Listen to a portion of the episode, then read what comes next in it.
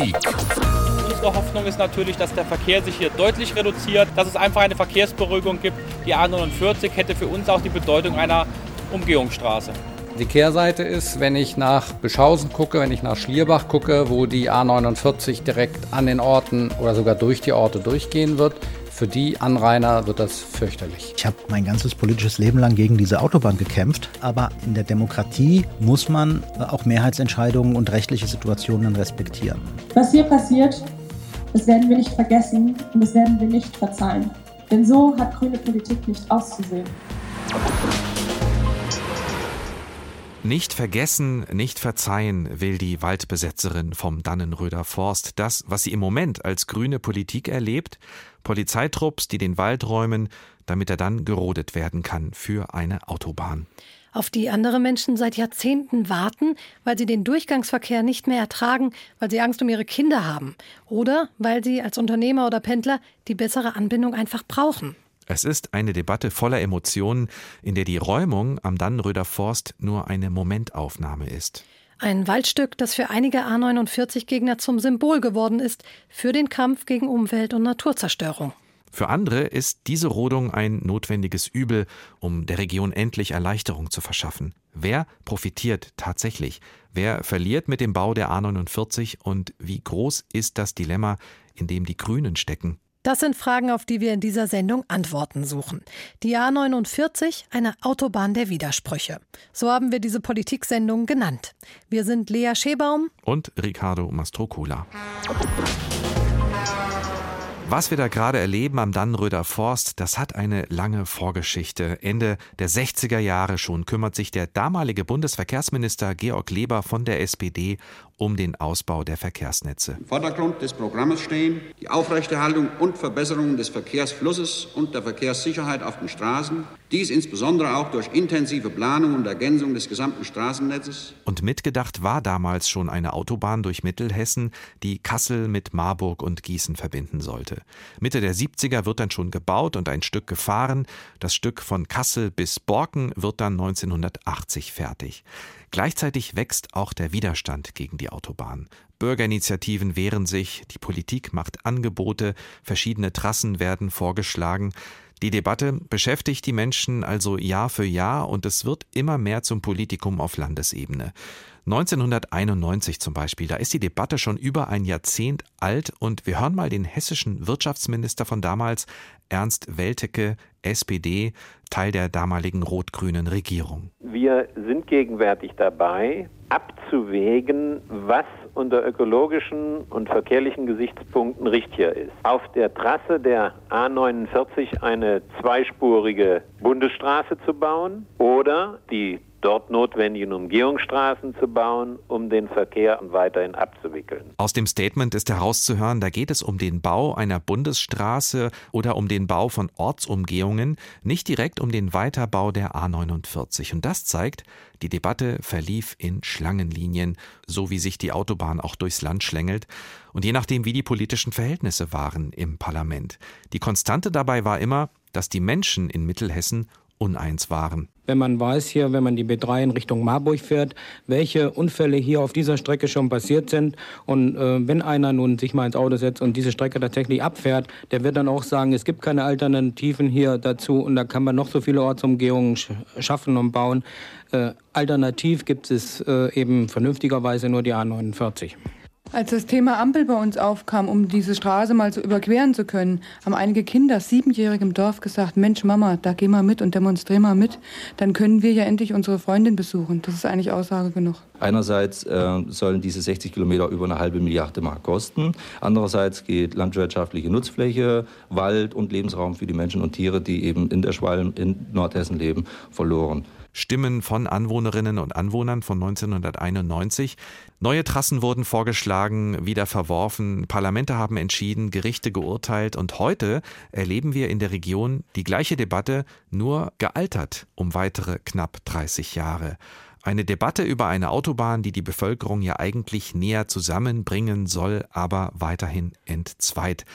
Und seit 2019, da hat sich alles nochmal zugespitzt, befeuert durch die massive Klimadebatte, die wir seit ein paar Jahren erleben. Umweltschützer und Autobahngegner besetzen den Wald seit letztem Jahr. Trotzdem haben im Oktober die Rodungsarbeiten im Dannenröder Forst angefangen. Denn im Juni hat das Bundesverwaltungsgericht in Leipzig die letzten Klagen abgewiesen. Juristisch steht dem A49-Ausbau also nichts mehr im Wege. Wir haben eben bei dir, Ricardo, schon Anwohner von früher gehört, Jetzt auch welche von heute. Ich will die A49 haben, weil das hier seit 40 Jahren gefordert wird. Und man muss ja mal in der Lage sein, hier Recht zu akzeptieren. Die Leute wollen die A49. Manchmal müssen wir zehn Minuten warten, bis wir endlich auf die Straße kommen, um selber an die Arbeit fahren zu können, weil es keine Lücke im Verkehr gibt. Aber A49-Gegner blockieren die Arbeiten, geraten dabei mit der Polizei aneinander und die Polizei mit ihnen. Die Rodungsarbeiten im Dannröder Forst und der Autobahnbau insgesamt stoßen bei den Waldbesetzern auf Wut und Unverständnis. Die wollen das halt wirklich durchziehen mit dieser Autobahn und das ist völlig verrückt. Das geht mir nicht in den Kopf, dass sie sowas Verrücktes noch machen in dieser Zeit. Und ich versuche natürlich alles, um das zu verhindern, aber ich fühle mich teilweise auch ein bisschen machtlos, aber ich mache alles, was ich kann. Der Wald bei Dannroth ist zu einem Symbol geworden. Zum Symbol eines Streits, der vermutlich auch nicht enden wird, wenn der Wald irgendwann geräumt und gerodet ist. Denn dann geht das eigentliche Projekt ja weiter. Der Ausbau der A49. Und da habe ich mich gefragt, wer leidet denn unter diesem Ausbau und wer profitiert eigentlich davon? Darüber habe ich mit unserer Reporterin aus Mittelhessen, Rebecca Diekmann, gesprochen. Also es ist ja tatsächlich aktuell so, dass die A49 bei Neuental im Schwalm-Eder-Kreis mitten auf der grünen Wiese aufhört. Und derzeit führt durch Mittelhessen in Richtung Norden keine Autobahn so ganz direkt. Man muss von Marburg eine gute Dreiviertelstunde über Land unterwegs sein. Und diese Strecke auf der B3, die ist aktuell sehr berüchtigt. Wer die schon mal gefahren ist, der kennt die vielen Blitzer und Lastwagenkolonnen, die es da gibt. Und jetzt wird es mit dieser A49 eine Nord-Süd-Achse im Landkreis geben.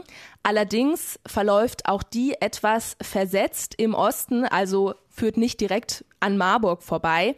Das heißt zum Beispiel für Menschen aus Marburg, sie sind schon schneller auf der Autobahn, aber sie müssen trotzdem noch so 20 Minuten auf der Bundesstraße in Richtung Osten fahren und profitieren werden vor allem Orte im Osten des Landkreises, zum Beispiel Stadt Allendorf. Und dort ist auch einer der größten Industriestandorte hier in der Region. Da hat zum Beispiel Ferrero ein Werk, die Eisengießerei Fritz Winter sitzt da und auch die Bundeswehr ist da stationiert. Und von da kommt man dann viel schneller auf die Autobahn in Richtung Norden oder auch in Richtung Süden dann auf die A5. Das kommt Logistikunternehmen zugute, aber auch Pendlern und natürlich dem Durchgangsverkehr, der jetzt aktuell durch Mittelhessen fährt. Und es gibt ja auch Prognosen zum zukünftigen Verkehrsaufkommen. Welche Orte werden denn da besonders vom Verkehr entlastet? Also das äh, Argument der Entlastung ist ja tatsächlich eins der Hauptargumente für den Autobahnbau. Da heißt es, dass Verkehrsströme auf dieser A49 gebündelt werden sollen. Und es gibt tatsächlich Prognosen, Hochrechnungen für das Jahr 2025 für den Fall, dass die Autobahn gebaut wird. Und da kommt heraus, es werden einige Straßen doch sehr stark entlastet werden, teilweise mit bis zu 80 Prozent. Und allen voran muss man da die aktuell sehr belastete B3 nennen, die ich gerade mhm. schon erwähnt habe, aber auch äh, Teile der B454 und auch der B62 werden entlastet.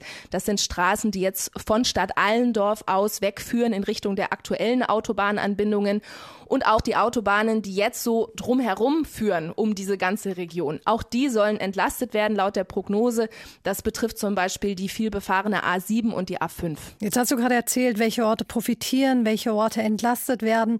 Aber welche Orte werden denn durch die Autobahn besonders belastet? Ja, die gibt's tatsächlich auch und ähm, wir haben da so eine Karte, wo man das ganz gut drauf sieht.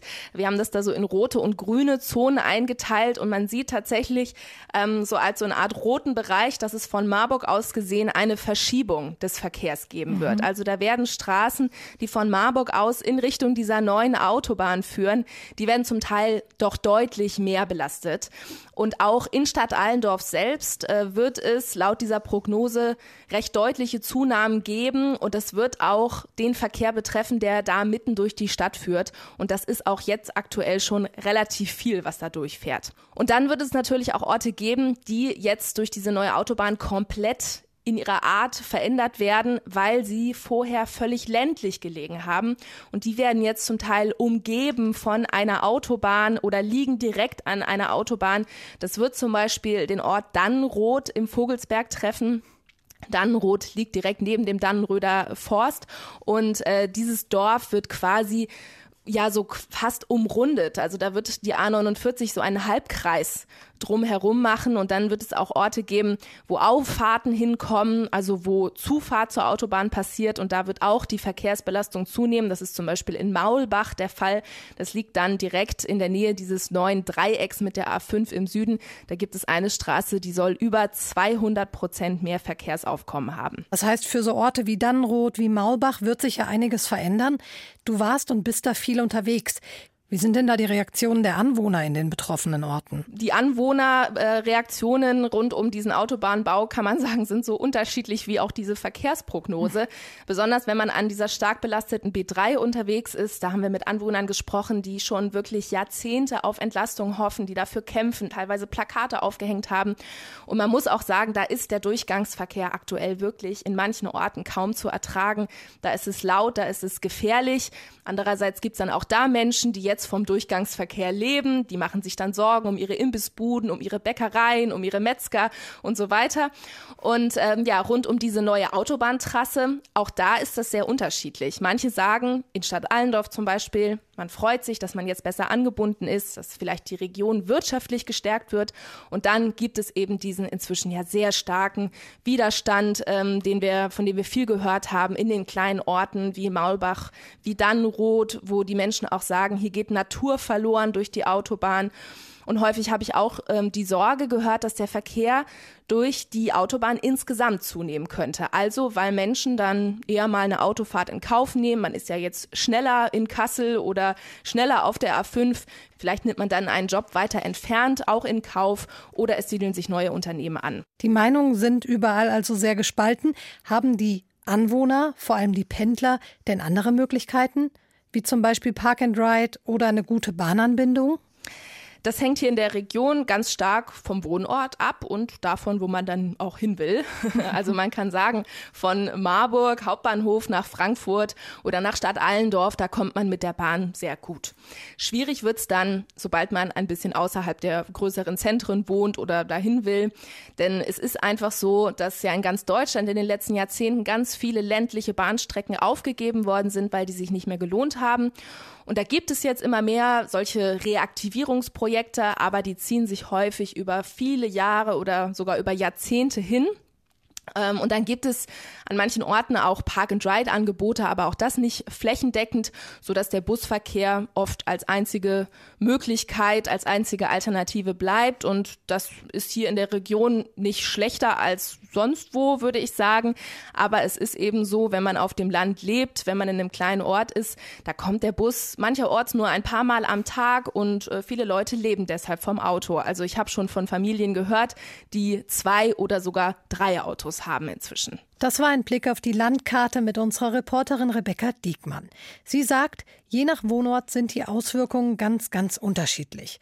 Manche kleinen Orte werden unter dem Verkehrsaufkommen leiden, wenn da zum Beispiel plötzlich eine Autobahn direkt um den Ort herum führt. Andere profitieren aber. Weniger Durchgangsverkehr in den Orten und die Autofahrer sind schneller auf der Autobahn. Und auch für Unternehmen bringt die A49 Vorteile. Sie sind dann viel besser zu erreichen. Die Folgen innerhalb der Region sind also ziemlich unterschiedlich. Die Karte, über die wir gesprochen haben, und einen Artikel zu dem Thema gibt's auch auf hessenschau.de. Der Verkehr verschwindet nicht einfach, das ist klar geworden. Und was für die einen Entlastung bedeutet, das ist für die anderen eine neue Belastung. Ich wollte noch mal genauer wissen, ob Autobahnen generell eigentlich der richtige Weg sind, um Verkehrsnetze zu verbessern. Und darüber habe ich mit Volker Blees gesprochen. Er ist Professor für Verkehrswesen an der Hochschule Rhein-Main in Wiesbaden. Grundsätzlich ist der Bau neuer Straßen, um bestehende Straßen zu entlasten, eine Strategie, die sich in den letzten 50 Jahren durchgesetzt hat und in gewissen Grenzen auch zunächst ihre Funktion auch erfüllt hat. Wir sehen aber auch in der gesamten Verkehrsentwicklung, dass immer mehr Straßen auch zu immer mehr Verkehr geführt haben, weil eben Straßen dann auch die Erreichbarkeit vorher abgelegener Regionen verbessern. Äh, das heißt, da entstehen mehr Verkehrsbeziehungen hin. Das kann man wollen, das kann man als regionalpolitisches Ziel wollen. Man muss sich dann aber auch im Klaren sein, dass insgesamt mehr Verkehr entsteht. Verkehrswege locken also Verkehr an und sogar auch ähm, Menschen, die dann möglicherweise in dieser Region leben wollen.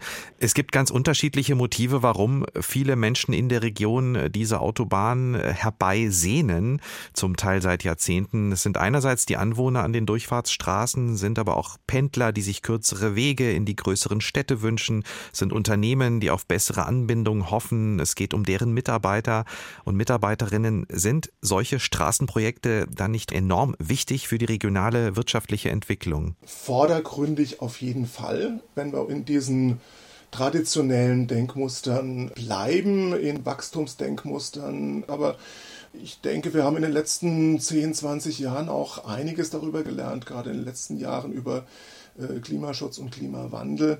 Und dann stellt sich schon nochmal die Frage in der Gesamtbetrachtung, ist es eigentlich tatsächlich noch das, was wir gesamtgesellschaftlich wollen oder wollen können? Wenn wir also diese traditionellen Denkmuster verlassen, ähm, wie würde denn dann eine zeitgemäße Verkehrspolitik zum Beispiel für so eine ländliche Region aussehen aus Ihrer Sicht? Da ist zunächst mal auf jeden Fall die Stärkung des öffentlichen Verkehrsmittels und seine stärkere äh, Vernetzung, wo ganz klar auch sein muss, dass das erhebliche finanzielle Mittel erfordert. Aber das sind finanzielle Mittel, wie sie jetzt für Autobahnbauten oder Bundesstraßenbauten ohnehin auch schon zur Verfügung gestellt werden. Also auch da ging es eigentlich nur um eine Verschiebung der Investitionen. Es ginge um eine Verschiebung der, der Investitionen. Es geht auch zusätzlich um das Thema Kostenwahrheit dass wir heute viele Kosten, die gerade der Kfz-Verkehr verursacht, werden auf die Steuerzahler insgesamt abgewälzt, also Umweltkosten, Krankheitskosten und so weiter und so fort.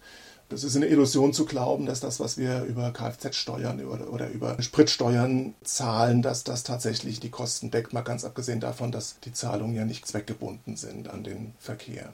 Also Stärkung des öffentlichen Nahverkehrs, klar.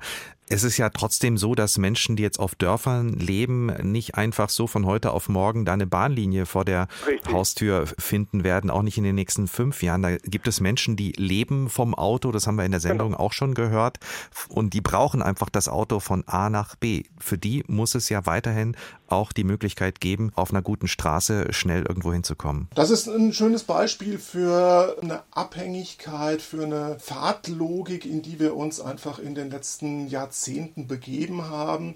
Wir haben uns sehr stark abhängig davon gemacht mit all unseren Strukturen. Wo kaufen wir ein? Wo bilden wir uns fort? Wo arbeiten wir? Und äh, da sehen wir jetzt im Moment die, die Grenzen dieser Abhängigkeiten oder wir stoßen darauf, dass wir ja in einer Art und Weise von dem Auto abhängig sind, dass es sich und Straßen immer wieder weiter selbst reproduziert. Äh, der Nachteil daran ist an solchen Pfadabhängigkeiten, es gibt kein einfaches, keinen einfachen Ausweg. Ich hätte ein schlechtes Gewissen, den Anwohnerinnen und Anwohnern der B3 gegenüberzutreten und zu sagen, äh, tut mir leid, äh, Autobahn ist nicht gut, äh, ihr müsst weiter mit der Lärm und der Be Belastung leben. Da gibt es keine einfachen Lösungen, da gibt es mit Sicherheit nur langfristige Lösungen, genau diese Abhängigkeiten wieder abzubauen. Und da reden wir durchaus von Zeitzyklen, die wir benötigt haben, um diese Abhängigkeiten überhaupt aufzubauen. Also da reden wir über Jahrzehnte. Und das ist ja auch das, diese langfristige Sicht auf unsere Art zu leben, was Umweltschützer im Kopf haben oder auch die Aktivisten im Dannröder Forst. Gehen wir mal davon aus, dass ein großer Teil der Bevölkerung insgesamt nicht mehr willens ist, Umweltschäden zu akzeptieren, wenn es um große Verkehrsprojekte geht. Macht das auch ganz konkret große Straßenbauprojekte schwieriger? Große Straßenbauprojekte sind ja schon schwieriger geworden in den letzten äh, Jahrzehnten die Planungszyklen, die wir jetzt ähm, oder die Planungsdauern, die wir jetzt haben, die waren vor 10, 20 Jahren noch sehr viel kürzer. Unter anderem deshalb, ähm, weil wir heute natürlich sehr viel mehr über ökologische Zusammenhänge wissen und äh, über all die Tierarten oder äh, Pflanzenarten, über ökologische Gemeinschaften, die durch solche Infrastrukturprojekte gefährdet werden. Solange wir das nicht wussten, konnten wir uns da gar nicht in der Planung drum kümmern. Heute wissen wir es, wir können es nicht einfach ignorieren und das erfordert äh, dann auch entsprechend längere Planungszeiträume. Wenn Sie jetzt gerufen werden würden nach Wiesbaden zur Landesregierung und Sie gefragt werden würden, Herr Professor Blees, unabhängig von allen rechtlichen ähm, Vorgaben und äh, politischen Vorgaben und wir vergessen die ganze Diskussion der letzten 50 Jahre, was würden Sie dann sagen? Wie müsste man den Verkehr neu ordnen in Mittelhessen? Wir brauchen langfristige Strategien, die das Verkehrssystem, wie wir es heute haben, was sehr ausschließlich auf das Auto fokussiert ist, wie wir das auf eine breitere Basis stellen. Äh, und dazu gehört sicher nicht unbedingt, dass wir jetzt eine seit 20 Jahren geplante Autobahn fertig bauen, nur weil die Planungsvoraussetzungen gegeben sind. Der Verkehrswissenschaftler Volker Blees von der Hochschule Rhein-Main.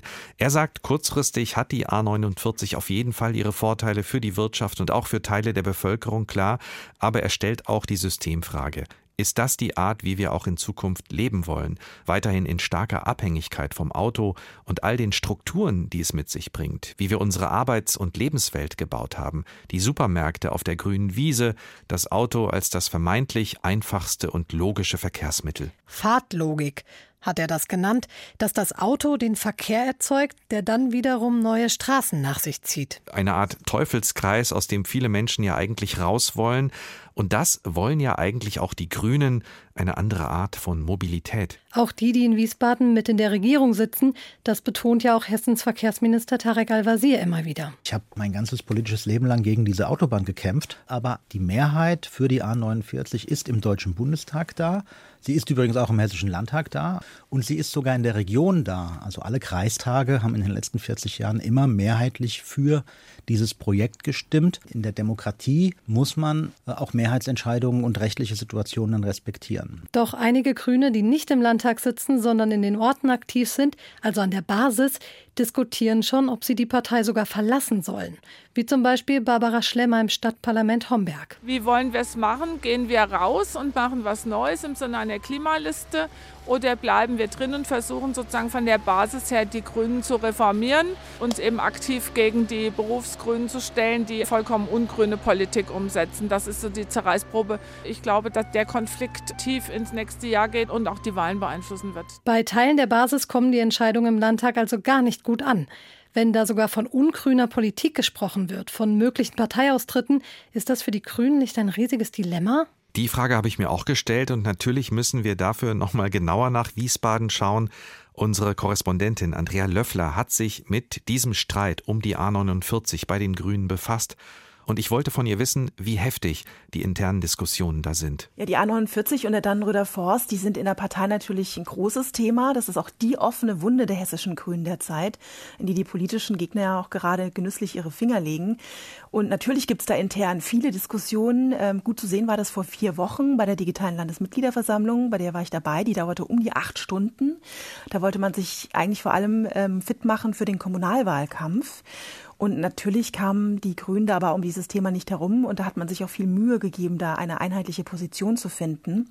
Es kam natürlich äh, bei der Landesmitgliederversammlung auch Dani-Aktivisten zu Wort. Die Debatte, die war sehr intensiv, hat fast drei Stunden gedauert und die hat ge auch gezeigt, wie breit das Meinungsspektrum ähm, in dieser Frage innerhalb der Partei ist. Es gab mehrere Anträge, unter anderem auch die Forderung, ähm, die Koalition mit der CDU zu verlassen und auch die Forderung, das gesamte Bauprojekt nochmal von Juristen überprüfen zu lassen. Am Ende setzte sich aber mit großer Mehrheit, also mit 80 Prozent muss man sagen, der mhm. Stimmen, der Antrag des Landesvorstands durch. Und der sagt ganz klar, Erstens, wir sind zwar gegen die A49, waren wir schon immer, sind wir weiterhin. Wir haben Jahrzehnte gegen diesen Ausbau gekämpft. Aber zweitens, wir akzeptieren, dass wir diesen Kampf verloren haben, sowohl politisch als auch juristisch. Und drittens, jetzt konzentrieren wir uns auf das, was wir verändern können, und zwar aus der Regierung heraus und versuchen damit mit dieser Macht, die uns diese Regierungsbeteiligung gibt, die Verkehrswende selbst zu gestalten mit anderen grünen Projekten weg von der A49. Und genau diese Argumentation gefällt ja vielen Grünen an der Basis nicht. Vor allem in Mittelhessen hört man solche Stimmen. Äh, da gibt es Druck von unten aus der Partei, auch von grünen Lokalpolitikern, Lokalpolitikerinnen, haben wir in der Sendung auch schon gehört. Und es gibt sogar die Drohung, dass manche austreten wollen. Wie ernst werden diese Stimmen genommen in Wiesbaden? Ja, ganz genau. Die sagen, ähm, natürlich könnte ähm, Tarek Al-Wazir als Verkehrsminister da noch etwas machen und wenn er das nicht tue, dann soll er doch bitte zurücktreten. Der Landesvorstand, der gab sich da betont gelassen und hat sich diese Stimmen angehört, war auch sehr bemüht, dass alles fair abläuft bei der Debatte, fast schon übergenau, wer jetzt wann, wie lange reden darf.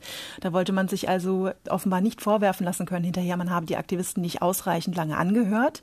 Die Debatte, die ging dann auch fast drei Stunden.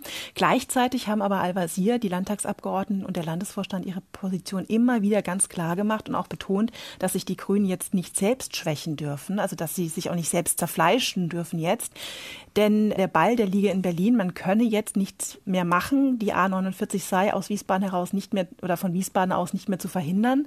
Und deshalb sei es jetzt einfach schlauer, sich auf die anderen grünen Projekte zu konzentrieren und aus der Regierung heraus zu schauen, was man da verwirklichen kann. Natürlich hat Barbara Schlemmer auch viele Unterstützer. Das kam auch bei der Landesmitgliederversammlung äh, zum Tragen. Aber allzu viele scheinen das innerhalb der Partei nicht zu sein. Denn bei der Abstimmung hat man ja gesehen, da hat der Antrag des Landesvorstands, wie gesagt, 80 Prozent der Stimmen bekommen absoluten Zahlen übrigens waren es 402 bei 51 Nein-Stimmen und 48 mhm. Enthaltungen, also ein klares Votum. Man kann jetzt natürlich sagen, wie die anderen 7400 grünen Mitglieder denken, das weiß man nicht, aber man kann natürlich auch schon davon ausgehen, dass bei so einer riesigen Diskussion und so einer Nachrichtenlage ähm, über Wochen, Monate hinweg, dass da natürlich auch die vermutlich in diese Landesmitgliederversammlung reingehen, die war ja auch digital, die hat man ja von überall besuchen können, teilnehmen können, die auch gegen den A49 Weiterbau und gegen die hessische Landespolitik sind. Insofern hat das, dieses klare Votum, den Landespolitikern äh, bei der Landesmitgliederversammlung doch nochmal ganz sichtbar auch einen ordentlichen Selbstbewusstseinsschub gegeben.